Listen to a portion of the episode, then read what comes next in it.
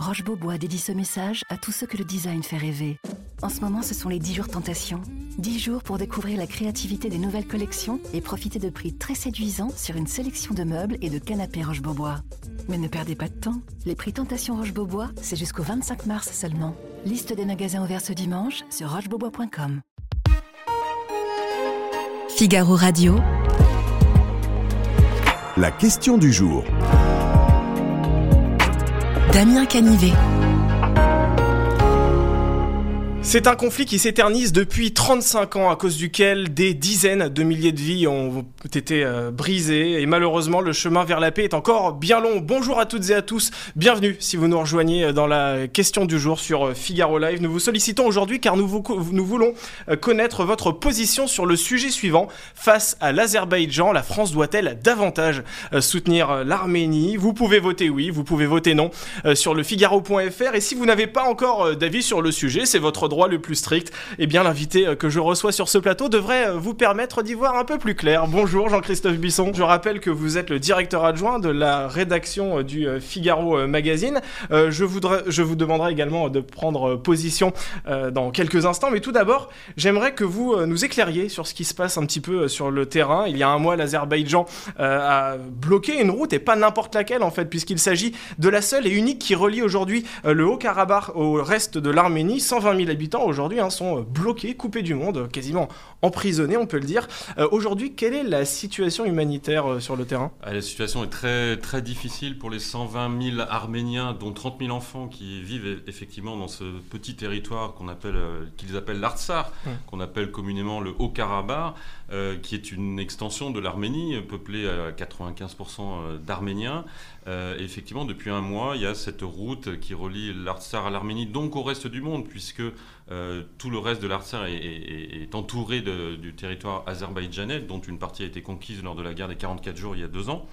Et ce corridor permet à 90% de, ce dont vivent les Arméniens d'Artsar dépend de, l'Arménie, mmh. vient de l'Arménie. Après, vient de, plus loin parfois. Et donc ça n'arrive plus depuis un mois. Il n'y a plus de nourriture, il n'y a plus de médicaments. Donc aujourd'hui, dans les magasins de Stepanakert, la capitale, et des villages alentours, il n'y a plus d'huile, il n'y a plus de farine, il n'y a plus de, il n'y a plus de, cigarettes, euh, il n'y a plus de médicaments, euh, il n'y a plus de couches, il n'y a plus de lait pour les enfants. Euh, donc les cas d'urgence dans les hôpitaux sont, sont, évacués par la Croix-Rouge. Il y a une quinzaine de, de personnes que évacuées. Deux personnes sont déjà mortes faute de soins et parce qu'ils auraient dû être envoyés en Arménie pour être soignés. Et aujourd'hui, eh bien, les gens non, vivent sur leur, sur leur réserve euh, de l'été dernier. Et la situation est, absolument euh, dramatique. Il n'y a plus d'éducation possible non plus. Par-dessus le marché, l'Azerbaïdjan coupe parfois l'électricité, coupe parfois la liaison C'est du sabotage, c'est ça? C'est du sabotage euh, parce qu'il faut bien voir que ce conflit, euh, l'Azerbaïdjan n'a qu'une idée, c'est de faire partir les Arméniens de leur terre, de cette terre qu'ils occupent parfois depuis 3000 ans, puisque c'est une région arménienne, comme le prouvent les fouilles archéologiques, euh, depuis 3000 ans. Et les Azerbaïdjanais veulent décourager les gens de rester dans une région où ils sont sans cesse menacés, attaqués, agressés, parfois par la guerre, comme il y a deux ans, Parfois, par ce type de Moi, quand j'y suis allé il y a un an et demi, j'étais avec des paysans qui faisaient leur foin. Vous aviez à 100 mètres des, soldats azerbaïdjanais qui les visaient avec un fusil. Vous viviez en permanence avec cette pression. Au bout d'un moment, eh bien, vous décidez à partir. Et d'ailleurs, le président de l'Azerbaïdjan a déclaré il y a quelques jours, mais finalement, on peut ouvrir ce corridor. Si les gens veulent partir, peuvent aller en Arménie, ils peuvent. Alors, pas dans l'autre sens, mais dans ce sens-là. C'est bien la volonté il faut le dire le mot, d'épuration ethnique. Une épuration ethnique pas par la force ou par une force euh, sournoise, moins violente que la brutalité euh, d'autres épurations ethniques, mais de facto, les Azéris ne veulent plus voir d'Arméniens dans cette euh, région d'Artsakh. C'est ce que disent effectivement les autorités arméniennes, qu'il y a effectivement ce risque d'épuration ethnique. Ces 120 000 habitants hein, qui vivent dans le Haut-Karabakh, vous pensez qu'ils sont vraiment en danger de mort aujourd'hui? Bien sûr. D'abord, il faut bien voir qu'avant la guerre de 2020, ils étaient 150 000. Il y en a 90 000 qui ont fui les conflits il y en a 60 000 seulement qui sont revenus. Donc déjà, il y a 30 000 sur 150 000 en moins. C'est 20% de la population en moins, ce qui, ce qui n'est pas rien. Et aujourd'hui, effectivement, quand vous avez 20 ans, c'est quoi l'avenir dans, dans, un pays qui est euh, entouré d'ennemis, avec des, des, des, voisins qui, qui, rêvent de vous voir mm. disparaître de la surface de la Terre? À part Israël, je ne vois pas d'autres pays dont les voisins disent mais on, les, on veut les rayer de la carte, et l'État, et la nation, et le peuple qui vit là. C'est une situation effroyable. Mais effectivement, l'Azerbaïdjan, il mettra les formes avec son allié turc pour ne pas forcément donner l'impression qu'elle va le faire par, par une, violence totale, par une guerre comme c'était le cas il y a deux ans. Donc aujourd'hui, la situation est, vraiment dramatique et l'Artsar lance des appels au secours à la communauté internationale. Euh, qui, euh, qui fait la sourde oreille pour des raisons à la fois économiques, diplomatiques, géopolitiques, stratégiques, euh, avec la Russie qui joue un jeu très très trouble dans cette affaire, avec la Turquie qui est derrière, l'Union européenne qui se, qui se regarde. Vous dites un jeu très trouble de la Russie, et néanmoins ils sont restés souvent assez neutres dans cette histoire, la Russie. Parce qu'ils ont ah. aussi des intérêts en Azerbaïdjan comme en Arménie. Bien entendu, l'ambiguïté c'est que la Russie est, est, une, vieille... Euh, si vous voulez, l'Arménie faisait partie de l'URSS. Donc il y a une relation entre la Russie euh, soviétique et l'Arménie soviétique euh, qui est réelle. Et aujourd'hui, la Russie, c'est le seul protecteur mm. sur place des Arméniens contre les visées impérialistes des Azéris et des Turcs. Donc de fait, les Russes sont d'une certaine manière les protecteurs de l'Arménie. Sauf que depuis deux ans, depuis ce conflit, on voit bien que parce que Pachinian, le Premier ministre de l'Arménie, s'est tourné un petit peu vers l'Occident et a voulu rejeter cette soumission euh, de facto à la Russie, eh bien les Russes ont dit Ah bon, vous voulez voir avec l'Occident? Eh ben, Débrouillez-vous avec les Turcs. Et donc il a laissé faire cette guerre, il a mis fin à cette guerre aussi, et aujourd'hui, la force d'interposition, effectivement, protège physiquement les Arméniens d'Artsar des Azéris. Sauf que depuis quelques mois, il y a un jeu qui se joue à cause de l'Ukraine où la Russie a besoin de la Turquie a créé une relation privilégiée avec la, Turquie. Évidemment, entre chefs d'État autoritaires, on s'entend mieux. Et c'est sur le dos des Arméniens, effectivement. Et les Azeris ont besoin du gaz russe qui tamponne en disant bah, c'est du gaz azéri et qu'ils envoient en Occident, euh, avec Madame von der Leyen qui a signé un accord il y a deux ans, en disant, euh, il y a quelques mois, pardon, en juillet dernier, en disant on va importer plus de gaz azéri pour ne pas importer du gaz russe. C'est un immense mensonge, c'est une immense hypocrisie. Mais les Azéris s'en sortent à, bon compte en disant ben, nous, on aide l'Occident à vous chauffer, donc euh, remerciez-nous. Donc, qu'est-ce que vous voulez nous condamner? Un pays qui nous aide à nous chauffer? C'est compliqué dans cette situation, effectivement. Ça, ça c'est la version officielle. Avec la crise de l'énergie qui euh, secoue actuellement l'Europe, et puis effectivement, euh, ce pays qui est plein d'hydrocarbures, qui est l'Azerbaïdjan, on n'a pas du tout intérêt à se mettre au bas à dos. Et puis avec des oligarques qui sont très proches du pouvoir russe aussi. Mm. Donc, on voit bien que la Russie joue un jeu très ambigu. Et cette histoire du corridor de la Chine, la réalité, c'est que ce corridor, ce sont les Russes qui sont supposés mm. à la fois en assurer la sécurité et la libre circulation. Ils ne le font pas. Au début, il y avait quelques faux activistes écolos en disant qui contestaient une extraction de mines d'or, comme par hasard, euh, des Arméniens. Ils sont venus, ils sont installés là, ils étaient 10, puis 15, puis 50, puis 100, puis 200. Et puis là, ils ont pris, comme il fait très froid en ce moment, ils sont partis retourner à Bakou, à Chouchi, mm. je ne sais où. Ce sont des soldats de l'armée azerbaïdjanaise qui sont arrivés. Et maintenant, pour les déloger, c'est une autre affaire. Les Russes, dès le début, pouvaient les déloger. Ils ne l'ont pas fait. Et on sent bien que là, ils sont en train de, de, jouer le, jeu de l'Azerbaïdjan contre l'Arménie. Donc l'Arménie a vraiment besoin d'autres soutiens parce que euh, la Russie les soutient comme la corde soutient le pendule. Et la France dans tout ça euh, qu'est-ce que, ah bah. Quelle est la position de la France dans ce, dans ce conflit? Elle est assez silencieuse, je crois. Alors, le, les, Arméniens sont grés au président Emmanuel Macron depuis deux ans d'avoir toujours été euh, de leur côté, quitte à être contre le Quai d'Orsay. Mm. D'ailleurs, c'est très intéressant. Il y a un petit conflit Élysée-Quai d'Orsay qu'on sent à multiples reprises. Lorsqu'il y a eu la guerre il y a deux ans, Emmanuel Macron a condamné l'agression de l'Azerbaïdjan, a dit qu'il y avait des djihadistes qui étaient utilisés par l'Azerbaïdjan, a dit un agresseur c'est l'Azerbaïdjan. Envoyé par les Turcs d'ailleurs. Envoyé par les Turcs via la Turquie, en tout cas via Gaziantep, pardon. Et il y, a, quelques mois, le 13-14 septembre, l'Azerbaïdjan a bombardé l'Arménie, pas l'Artsar, l'Arménie. Et là encore, c'est Macron qui est intervenu très vite et qui a un petit peu euh, calmé tout ça. Mais il faut plus. Aujourd'hui, il y a une crise humanitaire. Donc l'Arménie n'attend plus que de la France. Elle sait que la France joue un jeu solitaire, que Macron, dans l'Union européenne, il est tout seul à mmh. défendre les Arméniens que les États-Unis sont quand même très loin, que la Russie, juste, je trouve, il n'y a que la France qui peut aider les Arméniens aujourd'hui. Il y a la France où il y a 600 000 Arméniens qui vivent en France, qui ont de la famille là-bas, qui attendent plus que le silence diplomatique euh, actuel, plus que l'inaction. C'est compliqué, il y a une impasse géopolitique, il y a une impasse diplomatique. Donc le seul moyen d'aider aujourd'hui, c'est l'humanitaire et le militaire. Aujourd'hui, les Arméniens demandent des armes, des équipements pour se défendre contre une prochaine agression. Et dans un premier temps, il y a un moyen d'aider de manière humanitaire. On sait faire ça, les Français. Souvenez-vous. Et puis, même symboliquement, souvenez-vous, Mitterrand, euh, Sarajevo en juin 92, qui, qui sort d'un conseil, euh, je crois que c'était à Lisbonne, euh, d'un conseil européen, tout le monde rentre chez soi et lui il va à Sarajevo.